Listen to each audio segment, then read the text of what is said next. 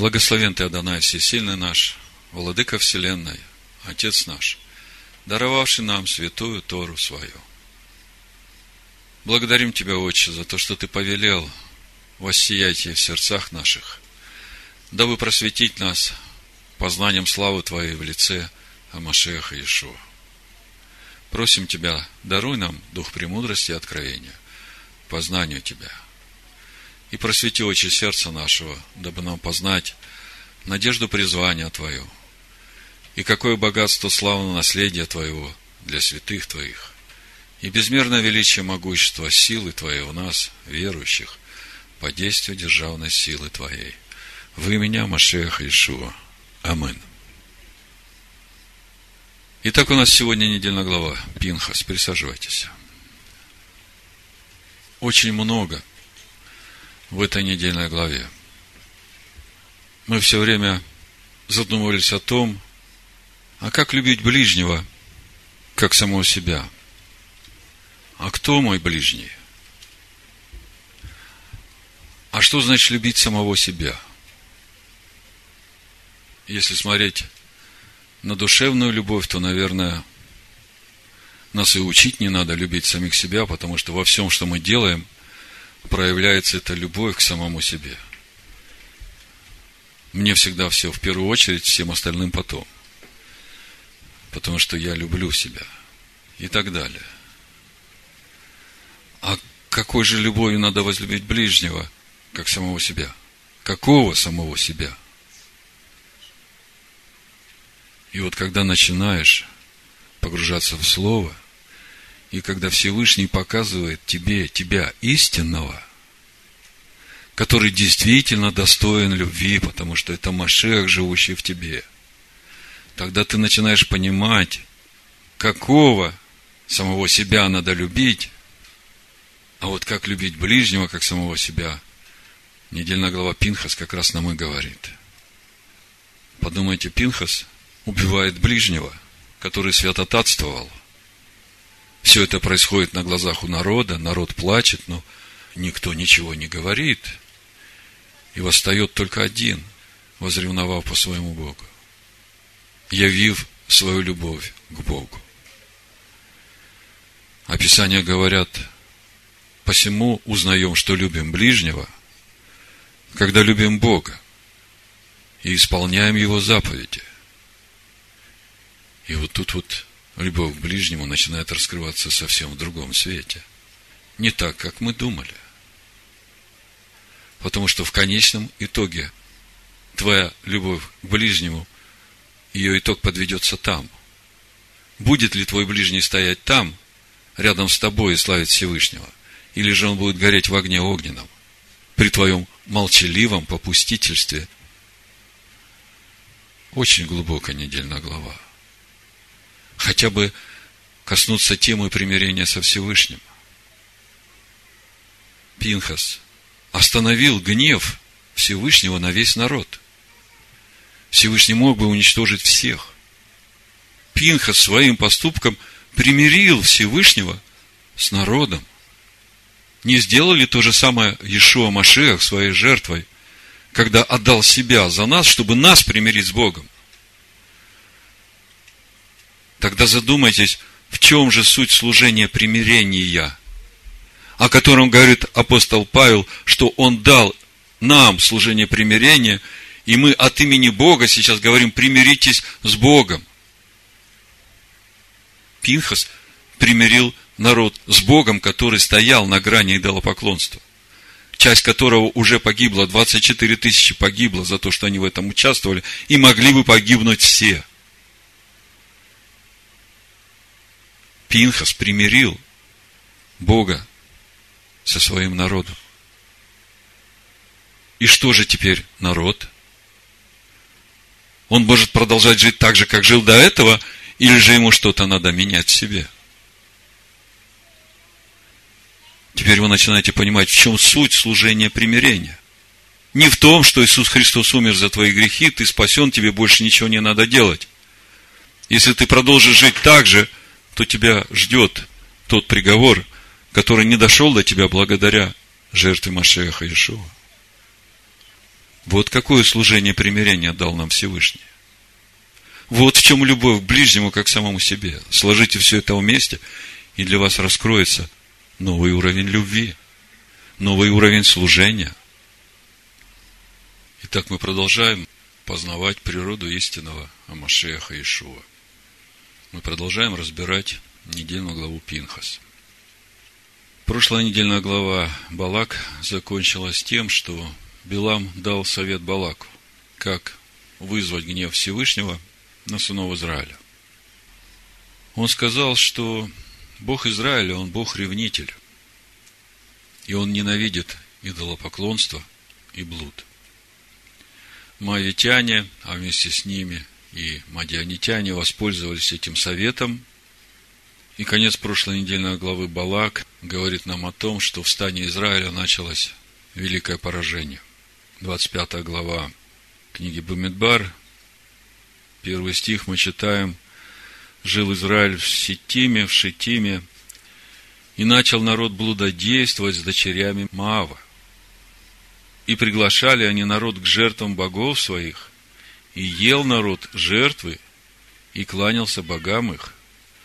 И прилепился Израиль к Ваалфигору, и воспламенился гнев Аданая на Израиля. И в девятом стихе мы видим, умерших от поражения было 24 тысячи. И вот наша недельная глава начинается с 10 стиха 25 главы Бемидбар. Всевышний говорит Маше. «И сказала Данай Маше, говоря, Пинхас, сын Илиазара, сына Аарона, священника, отвратил ярость мою от сынов Израилевых, возревновав по мне среди их и я не истребил сынов Израилевых в ревности моей. Из этих стихов мы видим, насколько велик гнев Всевышнего, когда речь идет о блудодействии и идолопоклонстве. Всевышний хотел истребить всех сынов Израиля. Вы только подумайте об этом. Вот э, в комментарии Рамбана на этот стих написано – знатоки сокровенного учения подчеркивают, что если бы не поступок Пинхаса, то весь народ Израиля был бы, не дай Бог, окончательно истреблен. Ведь написано, Пинхас отвратил мой гнев от сынов Израиля, и я не истребил. Ле килити сынов Израиля в моей ревности – и слово «килити» истребил, образованное от основы «коль», «все», говорит именно о полном уничтожении. Да и из слов Рамбама, где он говорит, и не все они погибли от мора, следует, что если бы Пинхас не возревновал за своего всесильного, то погибли бы все. А поскольку именно в заслугу Пинхуса народ Израиля был удостоен долголетия и вечной жизни, сам Пинхас удостоился такой награды, как вечное священство, мера за меру. То есть, то, что не смог сделать Билам, он ведь хотел проклясть Израиля так, чтобы он был стерт с лица земли и в этом мире, и в грядущем – он своим советом подвел Израиль к тому, что Всевышний сам чуть было не уничтожил весь народ. Вы задумайтесь, какая трагедия. И возникает такой вопрос, а почему всех? Мы ведь знаем, что Всевышний справедливый, Он судит по справедливости. И Он не судит тех, которые не согрешили. Скажите, с тех пор, как это было, Всевышний изменился? В нем нет ни тени перемен. Он не изменился.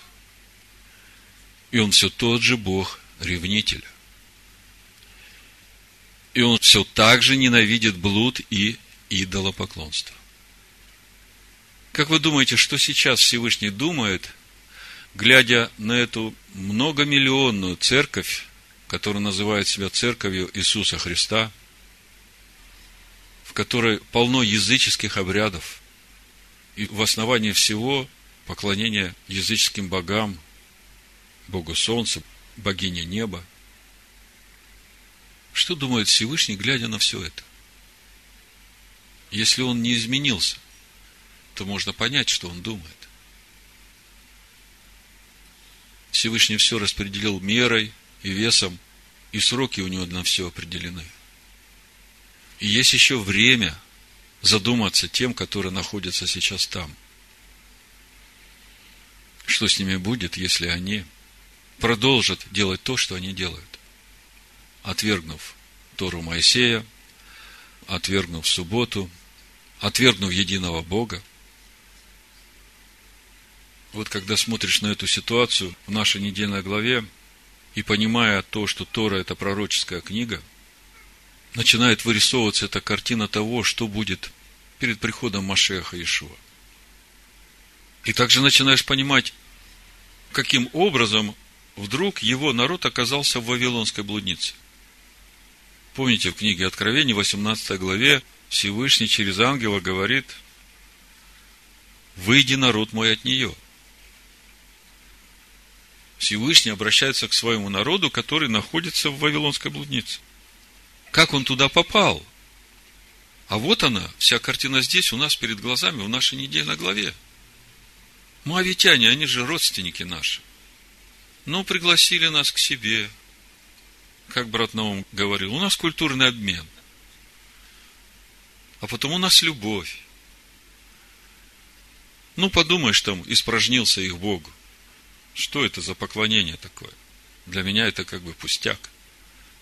А Всевышний на все это смотрит совсем по-другому. Ну, подумаешь, э, у них Пасха, праздник богини Астарти, в другой день. Ну, тоже же вроде как Пасха называется.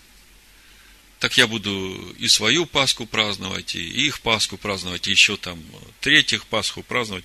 Ну, чем больше праздников, тем же лучше. А что суббота? Наш Бог воскрес в воскресенье, день солнца. Поэтому мы празднуем воскресенье. И так далее. И во всем этом люди, которые исповедуют Слово Божие, а Всевышний говорит, не произноси имени моего напрасно. Ибо Всевышний оставит без наказания того, кто произносит имя мое напрасно. Смотрите, Всевышний так разгневался, что вот еще совсем немного, и он бы в гневе своем поразил весь народ. Пинхас, возревновав, останавливает гнев Всевышнего. И когда смотришь на эту стремительность, начинаешь понимать, почему так стремительно будет повержена эта вавилонская блудница. В книге Откровений, в 17 главе, в 15 стихе мы читаем, и говорит мне, воды, которые ты видел, где сидит блудница, суть люди и народы, и племена, и языки, и десять рогов, которые ты видел на звере, сии возненавидят блудницу и разорят ее, и обнажат, и плоть ее съедят, и сожгут ее в огне. Это Всевышний говорит о том, как это все начнет происходить. А в 18 главе с 21 стиха мы читаем, «И один сильный ангел взял камень, подобный большому жернову, и поверх в море, говоря, с таким стремлением повержен будет Вавилон, великий город, и уже не будет его. И голоса играющих на гуслях, и поющих и играющих на свирелях, и трубящих трубами в тебе уже не слышно будет, не будет уже в тебе никакого художника, никакого художества. И шум от жерновов не слышно уже будет в тебе. И свет светильника уже не появится в тебе – и голоса жениха и невесты не будет слышно в тебе. Ибо купцы твои были вельможи земли, и волшебством твоим введены в заблуждение все народы, и в нем найдена кровь пророков и святых, и всех убитых на земле. А чтобы точно знать, о ком речь идет, в начале книги Откровения один из семи ангелов рассказывает Иоанну, кто она и что с ней будет. С первого стиха. «И пришел один из семи ангелов, имеющий семь чаш, и, говоря со мною, сказал мне, пойдем, я покажу тебе суд над великою блудницей, сидящую на водах многих. С нею блудодействовали цари земные, и вином ее блудодеяния упивались живущие на земле. И повел меня в духе в пустыню, и я увидел жену, сидящую на звере багряном, преисполненном именами богохульными, с семью головами и десятью рогами. И жена облечена была в парфиру и багряницу, украшена золотом, драгоценными камнями и жемчугом, и держала золотую чашу в руке своей, наполненную мерзостями и нечистотою блудодейства ее, и на челе ее написано имя, тайна, Вавилон Великий, мать блудницам и мерзостям земным. Я видел, что жена упоена была кровью святых и кровью свидетелей Иешуа. И, видя ее, удивлялся удивлением великим. Вот во всей этой истории с Пинхасом, вы знаете, что больше всего удивляет? Мидраши говорят, что после того, как Пинхас остановил гнев Всевышнего и убил одного из князей, глав поколений Симеона, народ возмутился против него. Они говорят, как посмел поднять руку на князя в Израиле. Подумайте, он их спас от неминуемой гибели, мы только что увидели. Они готовы его извергнуть из общества Израилева. Они так и говорили. Ему нет места в обществе израильском. Он убил своего ближнего. И тут вмешивается Всевышний и останавливает этот ропот.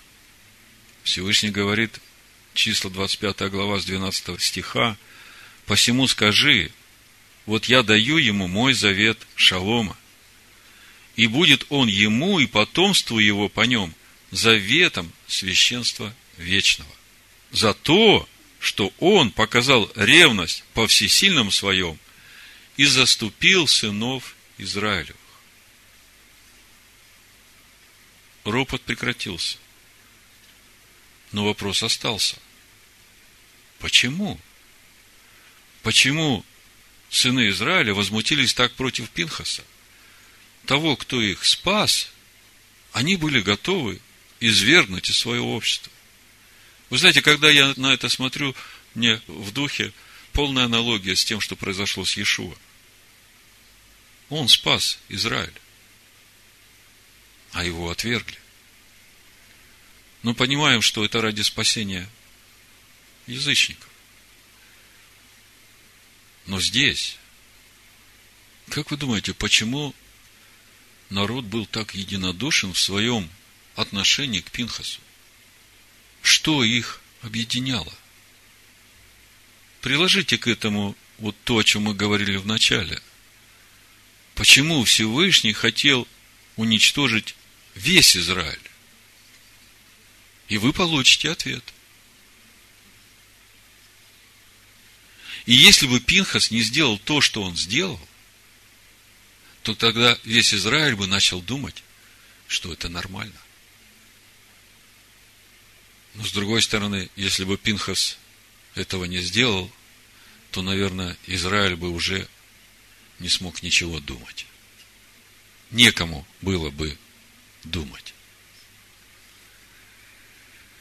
Так вот, Сегодня я хочу поговорить с вами об одном очень важном аспекте нашего стояния пред Всевышним, нашей веры, нашей верности, о том, где взять эту силу внутри себя, чтобы не попасть под влияние большинства.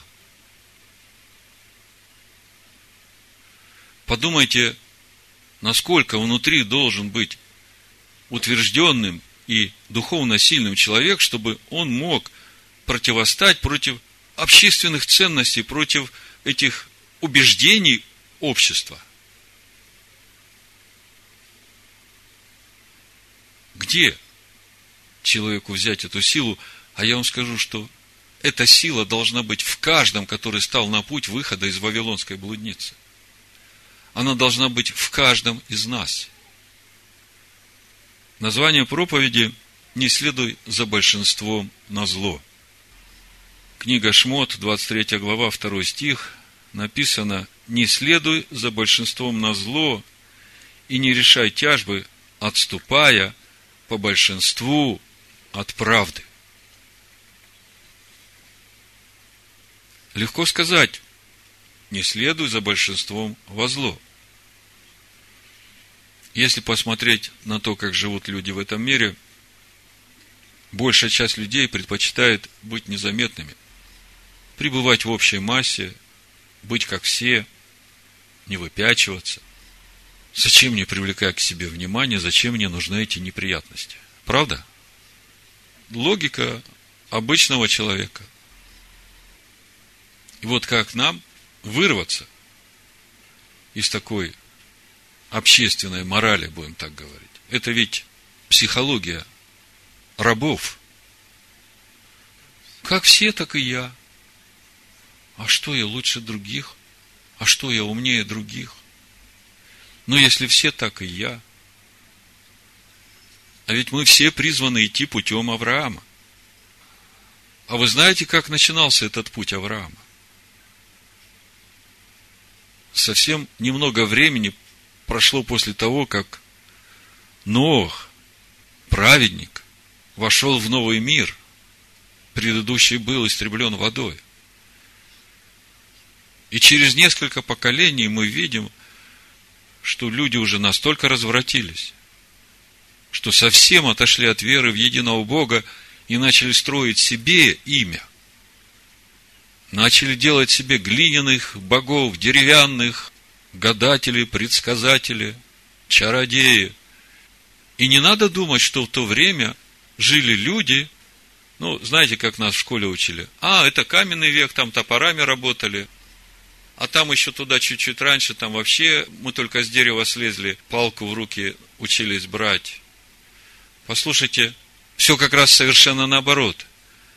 Чем больше деградировал духовно человек, тем ближе он становился к этой, которая уже учится палку брать. Я хочу сказать, что тогда у людей были большие знания. Я когда смотрю на то, что делали эти жрецы фараона, когда там посохи в змею превращали, там и чудеса делали такие же, как Маше делал, я думаю, откуда у них такие знания? Так вот, когда отец наш Авраам начал размышлять о том, кто сотворил этот мир, и через этот мир увидел самого Творца, Всевышний увидел это сердце и обратил на него свое внимание. И Мидраш говорит, что однажды отец Авраама оставил его в своей лавке – где тот торговал богами керамическими всякими. Подежурить ему надо было по своим делам куда-то уйти. И Авраам, видя на все это, и люди приходят, покупают этих богов, чтобы потом поставить их там, в этом отделенном месте, чтобы молиться и кланяться им. Авраам не мог этого вынести. Он становился через это соучастником этого идолопоклонства – и он просто взял палку и побил всех этих богов. Оставил только одного и палку положил ему в руку. Когда пришел его папа, говорит, что случилось? Он говорит, да они тут поссорились между собой, и вот этот вот всех побил. Но папа не глупый человек, он все понял. А в то время над Уром Халдейским царем был Нимрод, который называл уже себя Богом. И он услышал об этом, и он понял, на что намекает отец наш Авраам. И он понял, что с этим надо категорически разобраться. Сказал, разожгите печь, приготовьте ее для Авраама. Ибо так будет с каждым, который восстанет против наших общественных ценностей, против нашей коллективной веры. Печь приготовили. Авраама бросили туда, заметьте, он тогда был еще с одной буквой А, просто Авраам. И пламя не объяло его. Он вышел из печи целый невредим. И тогда Всевышний сказал ему, иди за мной. Иди в ту землю, где я тебе покажу тебя истинного, где я тебя научу истинному пути веры. И Авраам поверил. И эта вера ему вменилась в праведность. Какой была эта вера? Вот сегодня мы это увидим.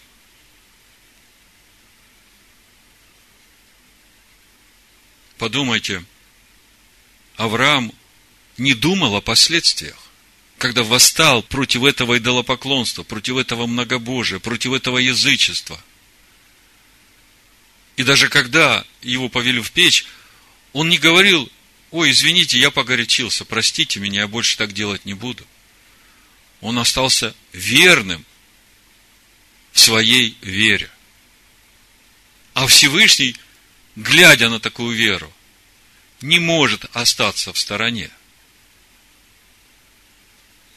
Когда мы читаем книгу Даниила, мы видим историю о Сидрахе, Месахе и Авдинага, достойные дети своего отца Авраама. Книга Даниила, 3 глава, с 13 стиха прочитаю. Здесь можно увидеть этот источник силы как его открыть, чтобы тебе не следовать за большинством во зло, не глядя на эти общественные ценности, на эти коллективные верования, какими бы они ни были. 13 стих Даниила, 3 глава. Тогда Навуходоносор в гневе и ярости повелел привести Сидраха, Месаха и Авдинага. И приведены были эти мужи к царю. Царь причем огромного государства. Новоходоносор сказал им, с умыслом ли вы, Сидрах, Месах и Авдинага, богам моим не служите? И золотому истукану, который я поставил, не поклоняетесь. Отныне, если вы готовы, то как скоро услышите звук трубы, свирели, цитры, сивницы, гусли, симфонии и всякого рода музыкальных орудий, подите и поклонитесь истукану, которого я сделал. Если же не поклонитесь, то в тот же час брошены будете в печь, раскаленную огнем. И тогда какой Бог избавит вас от руки моей? Слушайте, как вы думаете, как чувствует себя в этот момент Сидрах, Месах и Авдинага? О чем они думают? Какие мысли в их душе? Поставьте себя на их место. Вам предоставляется возможность отказаться от своих верований. Вот сейчас гусли заиграют, цитры зазвучат.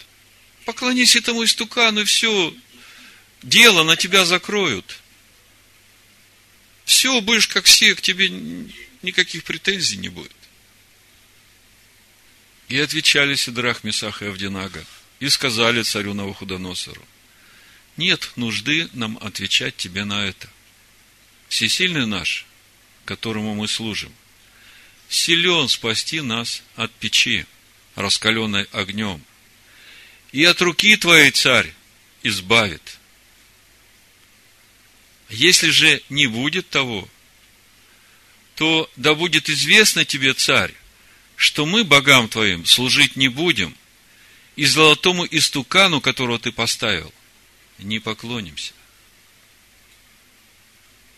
Вот здесь этот источник силы, этот ключ, который открывает эту дверь для каждого из нас. Как нам – критических ситуациях своей жизни сохранить верность Всевышнему. Как вы думаете, в чем суть этого ключа?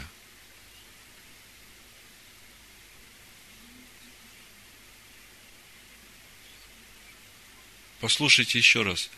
Если же и не будет того,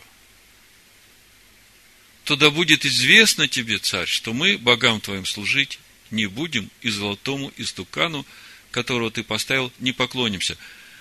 Не будет чего того – того, что Всевышний придет и избавит их. Потому что они верят, что Всевышний силен их избавить. Они говорят, но если этого и не будет, мы все равно не поклонимся твоим истуканам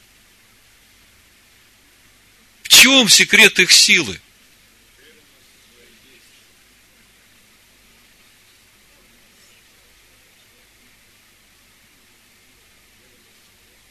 Вот если вы это увидите и примете, никто вас никогда не сможет сломить.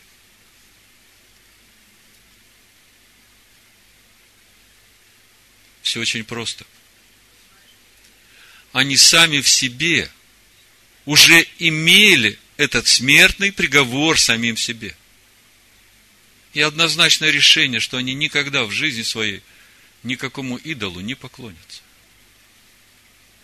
Послушайте, какая сила высвобождается из человека, когда он сам в себе уже имеет этот смертный приговор для себя.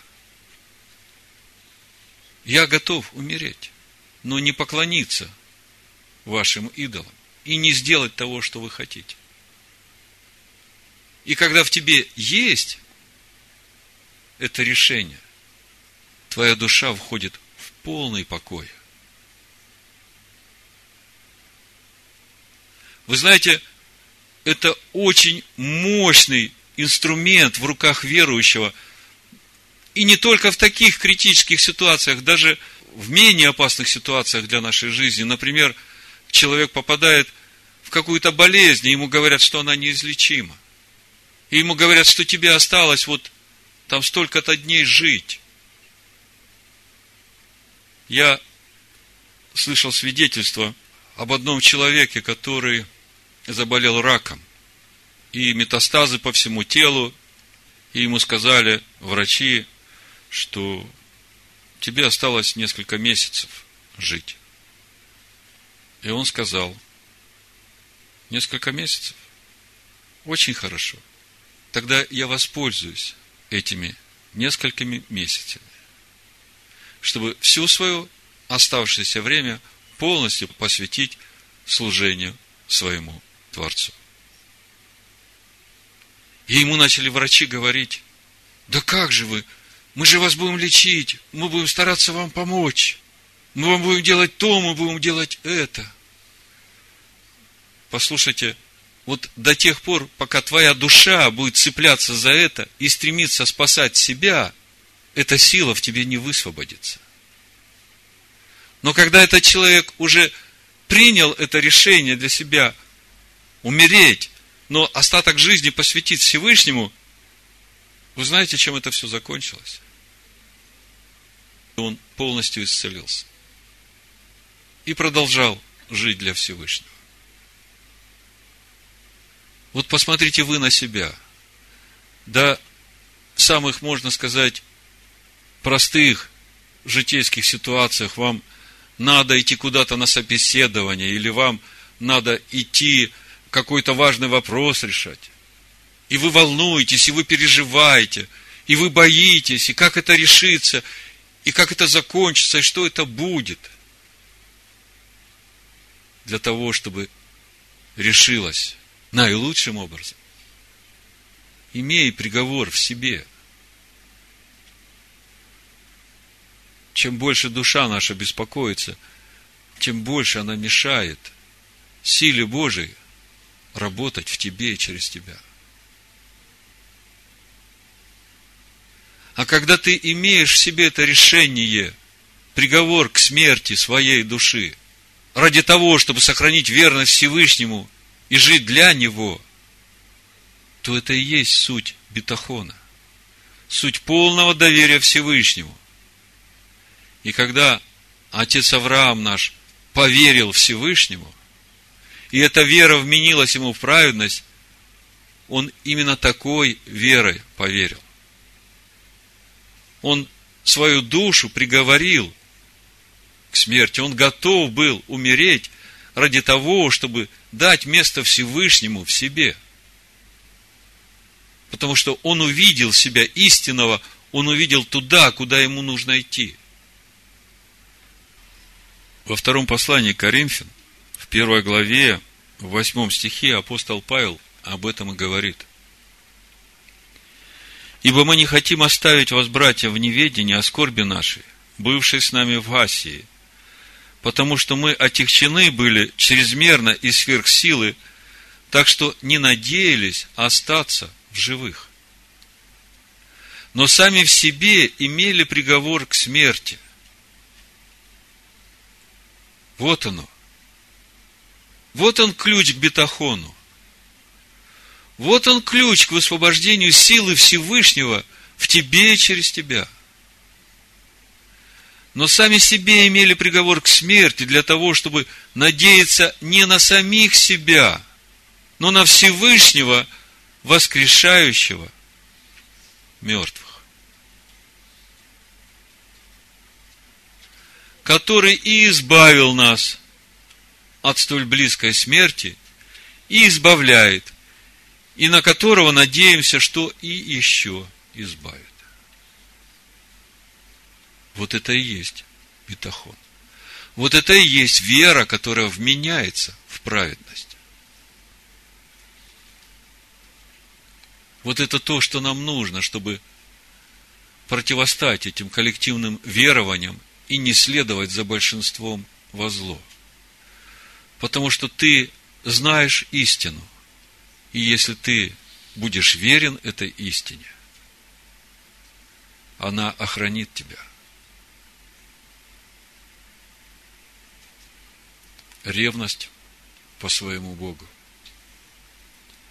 Верность своему Богу. Вот это то, что руководило Пинхасом. И такая же вера должна быть в каждом из нас, который выходит из Вавилонской блудницы – мы сегодня благословляли детей и говорили о том, что дети наши будут жить в более тяжелое время, чем мы сейчас живем. И как родителям, что родителям сделать, чтобы наши дети устояли в этой вере, и дети наших детей сохранили эту веру. Что нам сегодня, родителям, нужно делать. Когда мы смотрим на ревность Пинхаса и на его веру, и на то, что он вообще не думал о том, что будет потом. Ведь даже само колено Симеона, которое осталось без вождя, могло запросто его убить. Кровная месть. Он об этом не думал. А Всевышний сказал, Пинхас, я с тобой заключаю завет мира, с тобой и со всеми твоими потомками. И практически все потомки Пинхаса были первосвященниками и в первом, и во втором храме, за исключением малого промежутка в жизни Израиля, когда первосвященником был Илий, о котором мы читаем в первой книге царств. Подумайте, вот такое благословение – вы можете передать своим детям, имея ревность по Богу и верность Ему. И не надо будет уговаривать твоих детей, читай Библию. А ты помолился сегодня? Не так это работает. У Тимофея во втором послании, в третьей главе написано о последних временах. С первого стиха знай, что в последние дни наступят времена тяжкие. Ибо люди будут самолюбивы, сребролюбивы, горды, надменны, злоречивы, родителям непокорны, неблагодарны, нечестивы, недружелюбны, непримирительны, клеветники, невоздержаны, жестоки, не любящие добра, предатели, наглы, напыщены, более сластолюбивы, нежели боголюбивы, имеющие вид благочестия, силы же его отрекшиеся имеющие вид благочестия, но бессильные. В прошлый раз мы говорили о тайне благочестия. И суть этой тайны благочестия не в том, что Бог явился во плоти. Всесильный не человек. А суть этой тайны благочестия в том, что Слово Всевышнего сошло с неба для того, чтобы жить в человеке. И всякий принимающий это Слово и познающий его возрастает в праведности, в праведности Машеха. Ибо цель учения, которое дал Всевышний, Машех в нас, к праведности всякого верующего. Вот где тайна благочестия. Машех, живущий в человеке, в тебе, во мне. И тогда ты ходишь в силе. Имеющий вид благочестия, но силы живо отрекшиеся – таких удаляйся. К сим принадлежат те, которые вкрадываются в домы, обольщают женщин, утопающих во грехах, водимых различными похотями, всегда учащихся и никогда не могущих дойти до познания истины. Почему не могут дойти до познания истины? Кому Всевышний открывает свою истину? Боящимся Его. А как Он видит боящийся ты или нет. Он смотрит на твой образ жизни. Потому что твой образ жизни свидетельствует о твоей вере. А твоя вера свидетельствует о том количестве страха Божьего, который есть в тебе. Не могут дойти до познания истины, потому что вера не свидетельствует о верности. Образ жизни не свидетельствует о верности Слову Всевышнего. Как и Нани и Иамврий, это чародеи фараона, так говорят комментарии, противились Маше, так и сии противятся истине. Люди, развращенные умом, невежды в вере. То есть, знаний много, а веры нет, дел нет.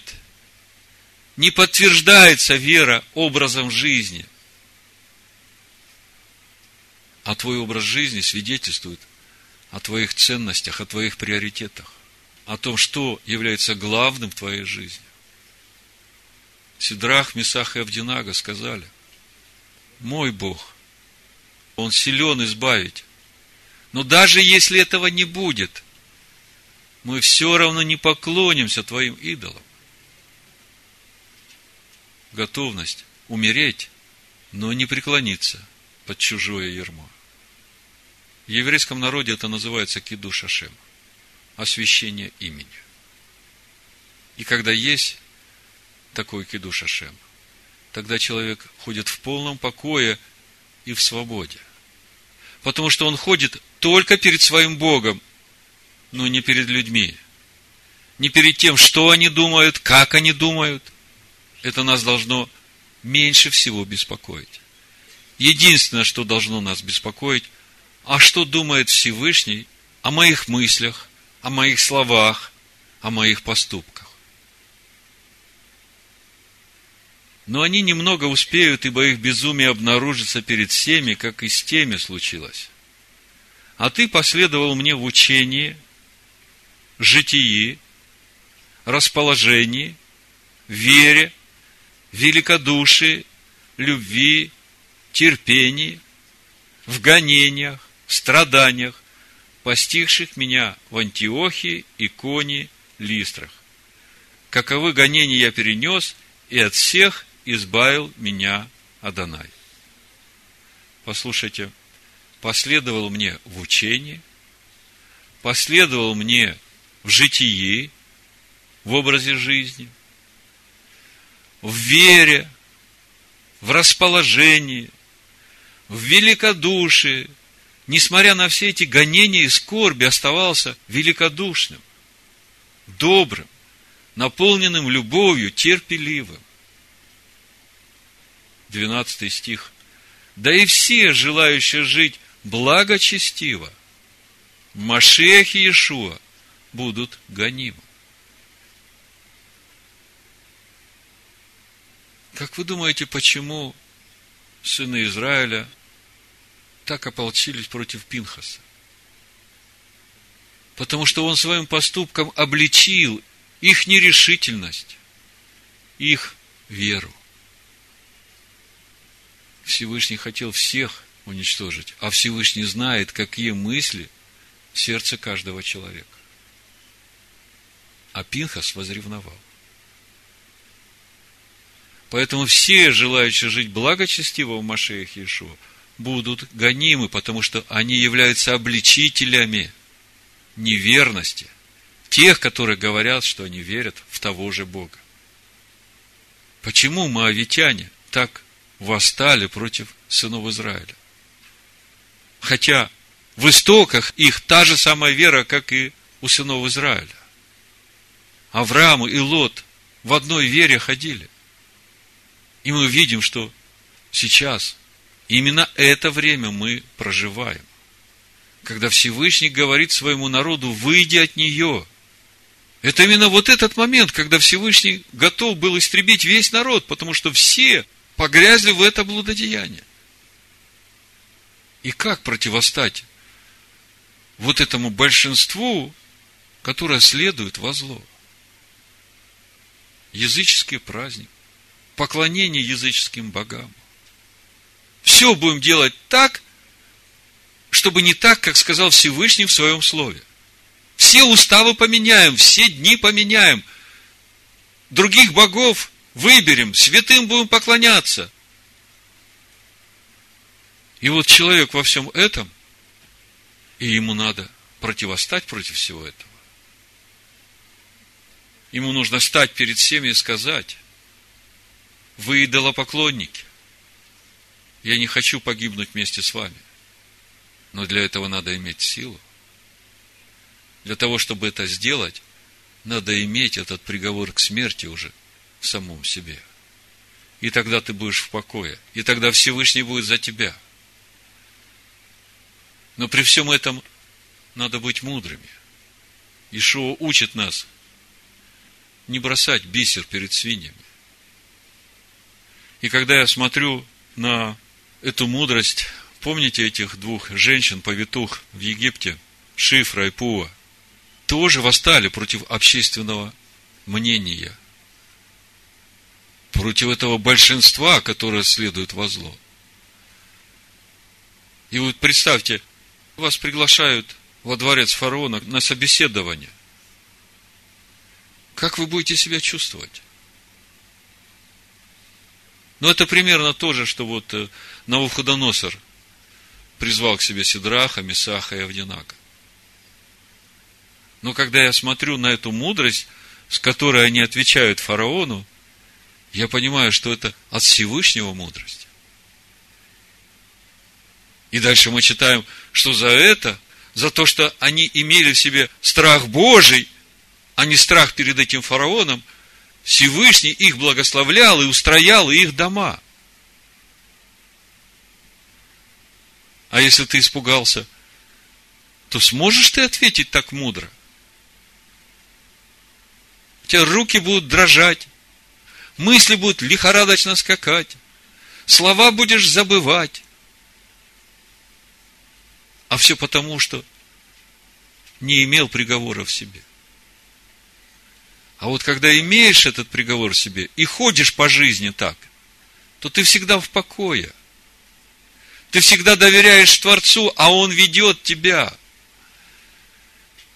Он каждое мгновение Духом Своим говорит тебе, направляет тебя.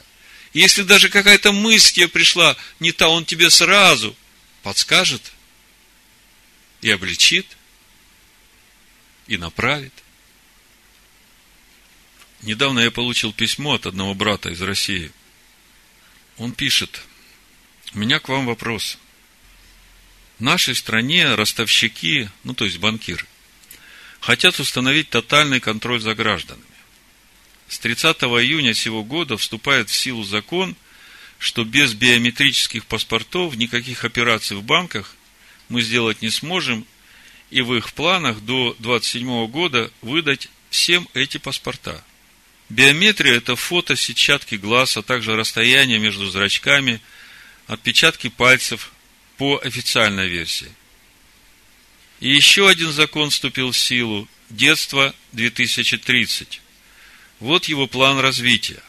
2018 год – виртуальная имитация жизни, устройство для загрузки информации на кору головного мозга.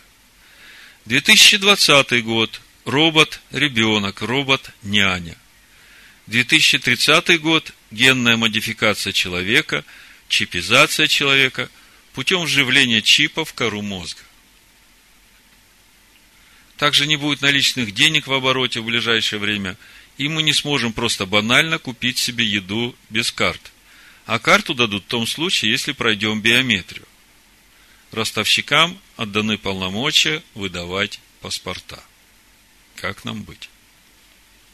Смотрите, как все ловко устраивают. Там споры идут между ведущими державами этого мира, и мы напряженно смотрим, о чем они договорятся, как договорятся. Тут чемпионат мира по футболу, и все там э, у телевизора обсуждают, кто куда чего. А в это время зверь делает свою работу. Когда смотришь книгу Откровения, 13 главу, в 7 стихе написано, «И дано было ему вести войну со святыми и победить их». Слушайте, ему дано победить святых. Скажите, что значит победить святых? У святых есть два варианта этого проигрыша. Или поклониться зверю, или как Сидрах, Месах и Авдинага, имея приговор к смерти в себе, сказать, Всевышний может меня избавить от всего этого, но если даже и не избавит, я все равно под это не подпишусь. В 15 стихе мы читаем в 13 главе книги Откровений, «И дано было ему вложить дух в образ зверя, чтобы образ зверя и говорил, и действовал так, чтобы убиваем был всякий, кто не будет поклоняться образу зверя. И он сделает то, что всем малым и великим, богатым и нищим, свободным и рабам положено будет начертание на правую руку их или на чело их.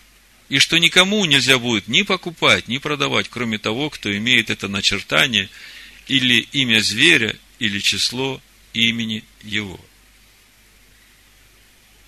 в книге Даниила в седьмой главе мы видим эти четыре царства, и о этом четвертом царстве также мы читаем в 21 стихе, «Я видел, как этот рог вел брань со святыми и превозмогал их, доколе не пришел ветхий днями. И суд дан был святым Всевышнего, и наступило время, чтобы царством овладели святые». Об этом он сказал зверь четвертый, четвертое царство, будет на земле отличное от всех царств, которое будет пожирать всю землю, попирать и сокрушать ее, а десять рогов значит, что из этого царства восстанут десять царей, и после них восстанет иной, отличный от прежних, и уничижит трех царей, и против Всевышнего будет произносить слова, и угнетать святых Всевышнего, даже возмечтает отменить у них праздничные времена и закон, и они преданы будут в руку его – до времени и времен и полувремени. И мы знаем, что это уже давно началось. И это время и времена и полувремя, если мы будем смотреть книгу Откровений 12 главу и 13 главу, мы увидим, что это и есть вот эти три с половиной года, последние 70-й седьмины. И это совсем не календарные дни.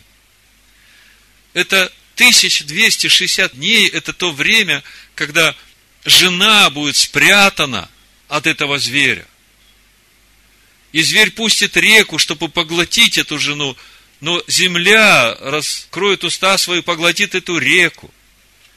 И тогда этот зверь ополчится и пойдет, начнет войну с прочими от семени жены, которые хранят заповеди Всевышнего и имеют веру в Ешуа Машеха, и эта война началась уже с 325 года, даже раньше.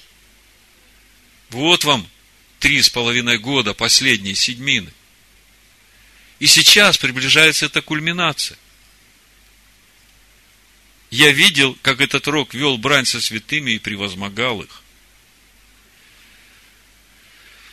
И мы видим, что когда он возмечтает отменить у них праздничные времена и Тору, и они преданы будут в руку его до времени и времен и полувремени, а затем восстанут судьи и отнимут у него власть губить и истреблять до конца.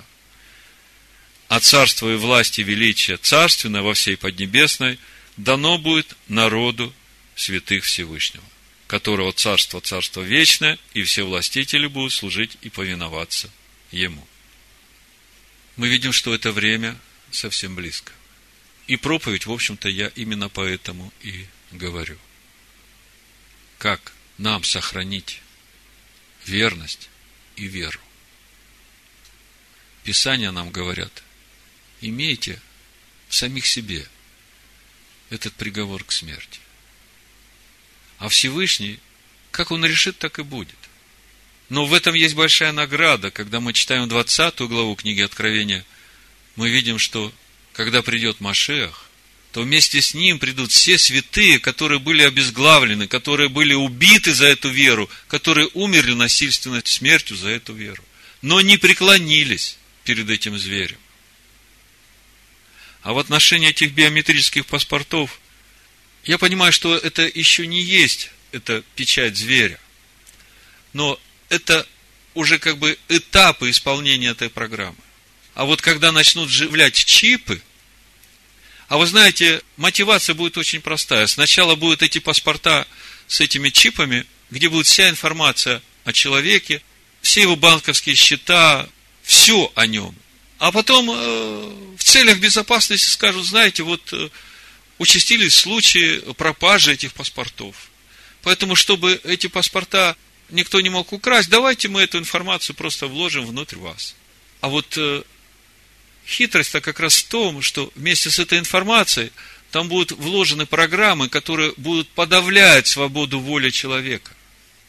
Да уже много лет производятся эти опыты. Как можно воздействовать на психику человека, чтобы подавлять его волю.